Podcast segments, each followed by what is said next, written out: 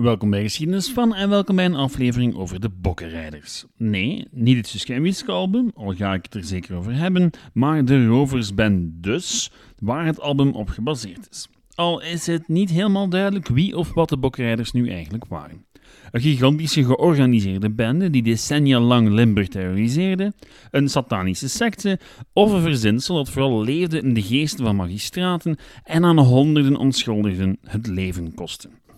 De waarheid is ingewikkeld, of wat had u verwacht? Komen aan bod in deze aflevering Satan, Bokken bij de Limburgen, armoede en de romantiek. Dat en meer in deze aflevering van Geschiedenis van.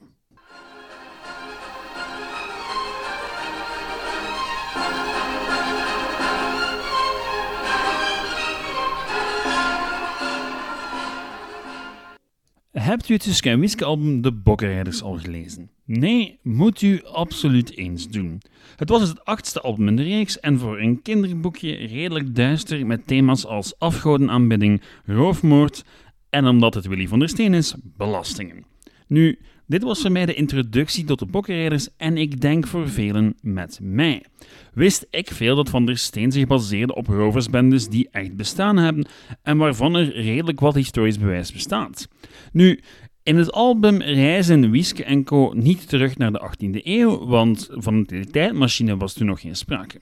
Nee, Lambiek krijgt vroeging omdat een van zijn voorouders een bokkenrijder zou zijn geweest, en vervolgens ontdekken ze in Limburg een kwaadaardige zilveren bok en, wel, lees het album vooral zelf.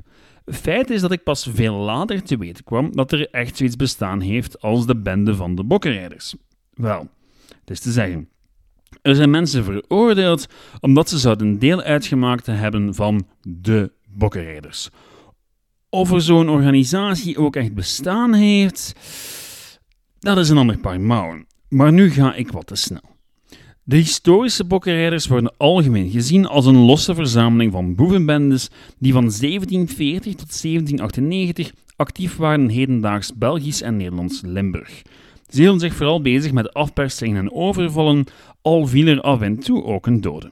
Het meeste wat we weten over de bende komt uit de rechtszaken die werden aangespannen tegen verdachten. Nu, dat waren in totaal meer dan duizend en er werden er zowat 500 veroordeeld. Goed, waar hebben we het nu eigenlijk over in de praktijk? Wel, in hedendaags Nederlands en Belgisch Limburg vonden er vanaf 1730 regelmatig roofovervallen plaats. Het ging dan vaak over groepjes van 8 tot 10 gewapende mannen die in het midden van de nacht een boerderij of pastorij overvielen. De bewoners moesten onder bedreiging alles afgeven wat ook maar enige waarde had, en in geval van verzet konden er wel eens doden vallen. Om zoveel mogelijk los te krijgen van hun slachtoffers ging men vaak over tot verschillende vormen van marteling en intimidatie. De ene bende schminkte het gezicht zwart, de andere hield de voeten van hun slachtoffers boven het vuur, Anderen deponeerden hun slachtoffers dan weer in de kelder. Een meer indirecte aanpak was die van de brandbrieven. Daarbij kreeg het slachtoffer een brief in de bus die een bepaalde som geld eiste. Werd hier niet aan voldaan, dan zou het huis van het slachtoffer in vlammen opgaan. Ordinaire afpersing dus, met andere woorden. Klinkt allemaal als redelijk onaangenaam crimineel gedrag, maar waarom gebeurde dit alles nu precies in Limburg? Wel, in één woord, crisis. Politieke crisis, economische crisis, sociale crisis. Het hele gebied rond de Maas werd om te beginnen al tien jaar bezet door de Britten aan het begin van de 18e eeuw. In de jaren 30 volgden Duitse troepen in hun voetsporen en door een heleboel klimatologische pech mislukte de ene oogst na de andere. Daar daar nog eens een serieuze veepest bij op tussen 1768 en 1786 en je hebt alle voorwaarden voor systematische armoede die vroeg of laat tot een toename van criminaliteit zal leiden. Nu, toegegeven, dit is een nogal moderne interpretatie, maar redelijk logisch. Dit is wat je ziet in periodes van lange economische crisis. Goed. Dus anders zeggen ze het niet onlogisch dat in een moeilijke socio-economische context een heleboel mensen proberen om rijk te worden op andermans rug. Maar wat heeft dat nu te maken met het al dan niet bereiden van bokken? Want laat ons eerlijk zijn, het is de naam die van de bokrijders meer maakt dan wat het eigenlijk is. Op het eerste zicht, als je naar de feiten kijkt, lijkt het vooral om ordinaire boevenbendes te gaan. Maar de naam Bokkenrijders en de vele afbeeldingen die ermee gepaard gaan, hebben de bendes een soort van mystiek gegeven.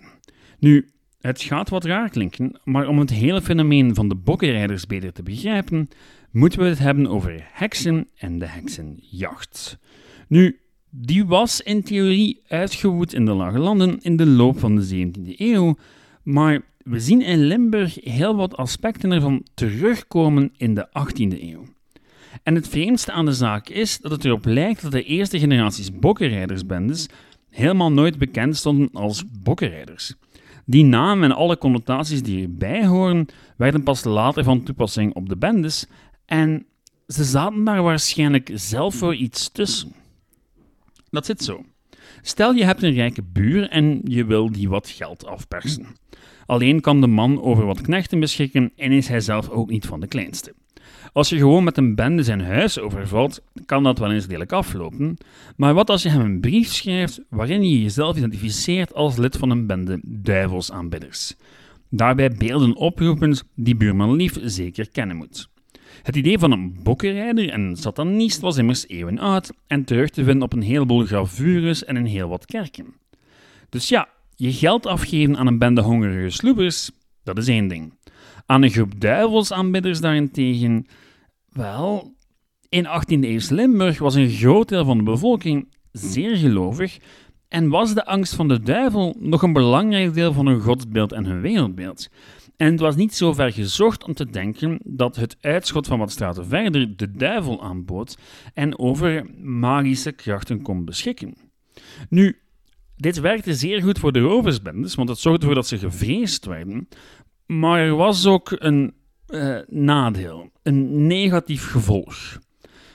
Als het gerecht vermoedde dat de rovers in kwestie een zogenaamde godloze eed hadden afgelegd, oftewel trouw aan Satan, dan vielen ze niet langer onder het reguliere recht. En dan vielen ze onder dezelfde categorie als verdachten van hekserij.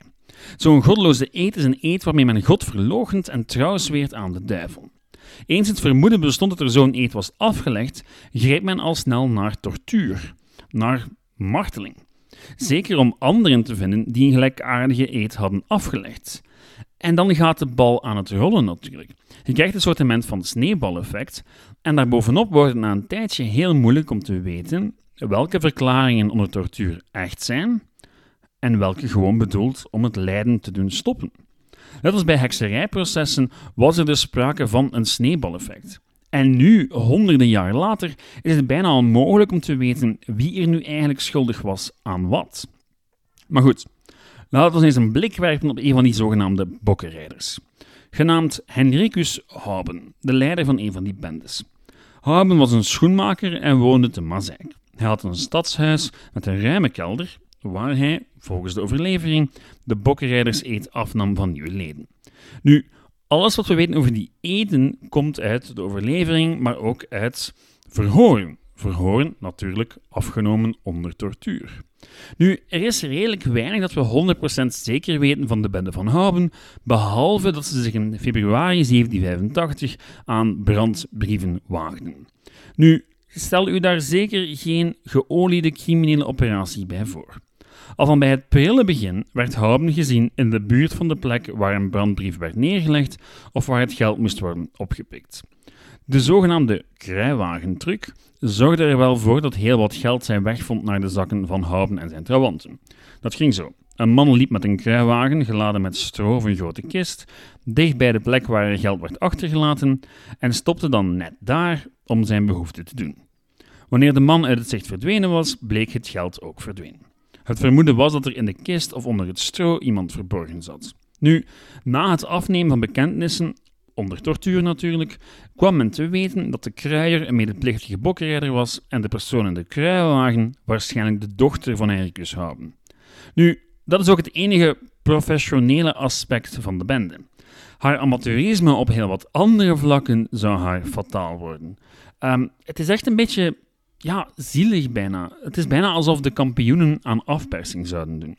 Men begon met afpersing via brandbrieven in februari en eind van die maand zat Houben al in de cel. Nadat men hem maar bleef zien in de buurt van brandbrieven en geldophalingen, werd zijn geschrift vergeleken met dat van de brandbrieven door twee schoolmeesters. Hun simpele oordeel: schuldig. En daarop ging de bal aan het rollen en onder foltering bekende Houben uiteindelijk alles. Uiteindelijk, want na een eerste keer bekend te hebben onder tortuur, herriep hij alles de dag nadien. Er was een tweede sessie voor nodig om hem alles opnieuw te doen bekennen en bevestigen. Hij werd op 3 juni ter dood veroordeeld en stierf uiteindelijk in de cel door zelfmoord. Goed, dat is één voorbeeld. En geloof het of niet, maar het geval Houben is er eentje waar de vervolging relatief vlot en efficiënt verlopen is. Ja, dit lijkt allemaal zeer drastisch voor enkele gevallen van afpersing, maar het is niks in vergelijking met heel wat andere rechtszaken tijdens deze periode. Om te beginnen zijn we redelijk zeker dat Houben en zijn bende effectief misdaden gepleegd hebben. Meer dan we van een heleboel anderen kunnen zijn. De reactie van de lokale machtshebbers op de misdaadgolf was er immers eentje van overdadig geweld. Al bij het begin van de vervolging in 1743 werden vaak draconische middelen aangewend. Toen de vader van het gezin Arets gearresteerd werd voor enkele diefstallen, beschuldigde hij op de pijnbank zijn schoonzoon en vrouw van de moord op zijn zwangere dochter. Resultaat: iedereen ter dood veroordeeld zonder echt juridisch bewijs. Tenzij natuurlijk getuigenissen verkregen onder marteling als sluitend bewijs beschouwd. En ja, men moest die achteraf dan wel bevestigen, maar vaak betekende het ontkennen van eerder gedane bekentenissen enkel dat men terug naar de pijnbank moest. De handhavers van de wet waren zo vastberaden om de waarheid te achterhalen dat geen enkel middel te klein was. Al maakt het daardoor waarschijnlijk onmogelijk om die waarheid echt te ontdekken. Nu, dat heeft de hele mythe van de bokkenrijders bijna zeker een handje geholpen. Neem nu een zekere Matthijs Smeets. Smeets verklaarde dat hij een bokkenvlucht had gemaakt in 1773 over een serieuze afstand met een bende van maar liefst 42 man, allemaal samen op één bok. Daarbij bekende hij een heleboel misdaden die hij en de bende gepleegd zouden hebben. Het waren dit soort bekentenissen die de vervolgers van de bokkenrijders ervan overtuigden dat ze het bij het rechte eind hadden.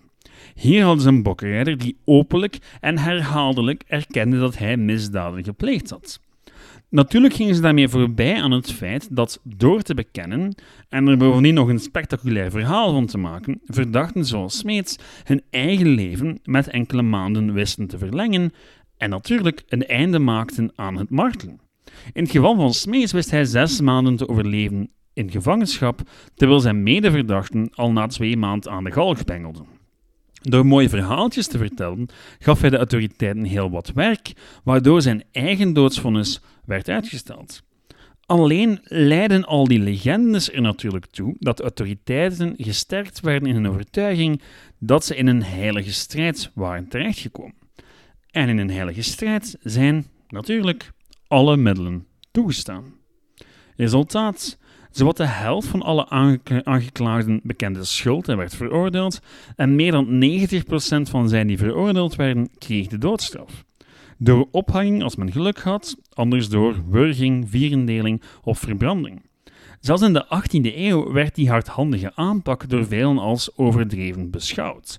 Het was immers het tijdperk van de verlichting en veel van die praktijken werden, hoe langer hoe meer, in twijfel getrokken. Procureur-generaal Gaspard kwam in 1774 waarschijnlijk heel dicht bij de waarheid toen hij het volgende schreef over de veroordeelden. Hun verklaringen staan bol van tegenstrijdigheden, variërende versies en inbreuken op de logica en de wetten van de zwaartekracht. Ze zijn te hard gestraft en het merendeel is onschuldig. De tortuur doet de ondervraagden bekennen wat justitie wil horen. Die mening, die naar alle waarschijnlijkheid zeer juist was, werd lang niet gehoord. De voornaamste reden waarom die logica genegeerd werd, is waarschijnlijk omdat de ordendiensten zich machteloos voelden bij een misdaadsgolf en in hun zoektocht naar daders hun wensen voor waar aannamen. Liever jezelf zien als vechtend in een heilige strijd tegen duivelsaanbidders, dan toegeven dat je niet op kunt tegen de gevolgen van een grootschalige economische en sociale crisis je kan misschien wel wat parallellen zien met de war on drugs. Nu hebben leden van de bendes echt de duivel aanbeden. Misschien maar ik betwijfel het. Er is in elk geval geen bewijs van.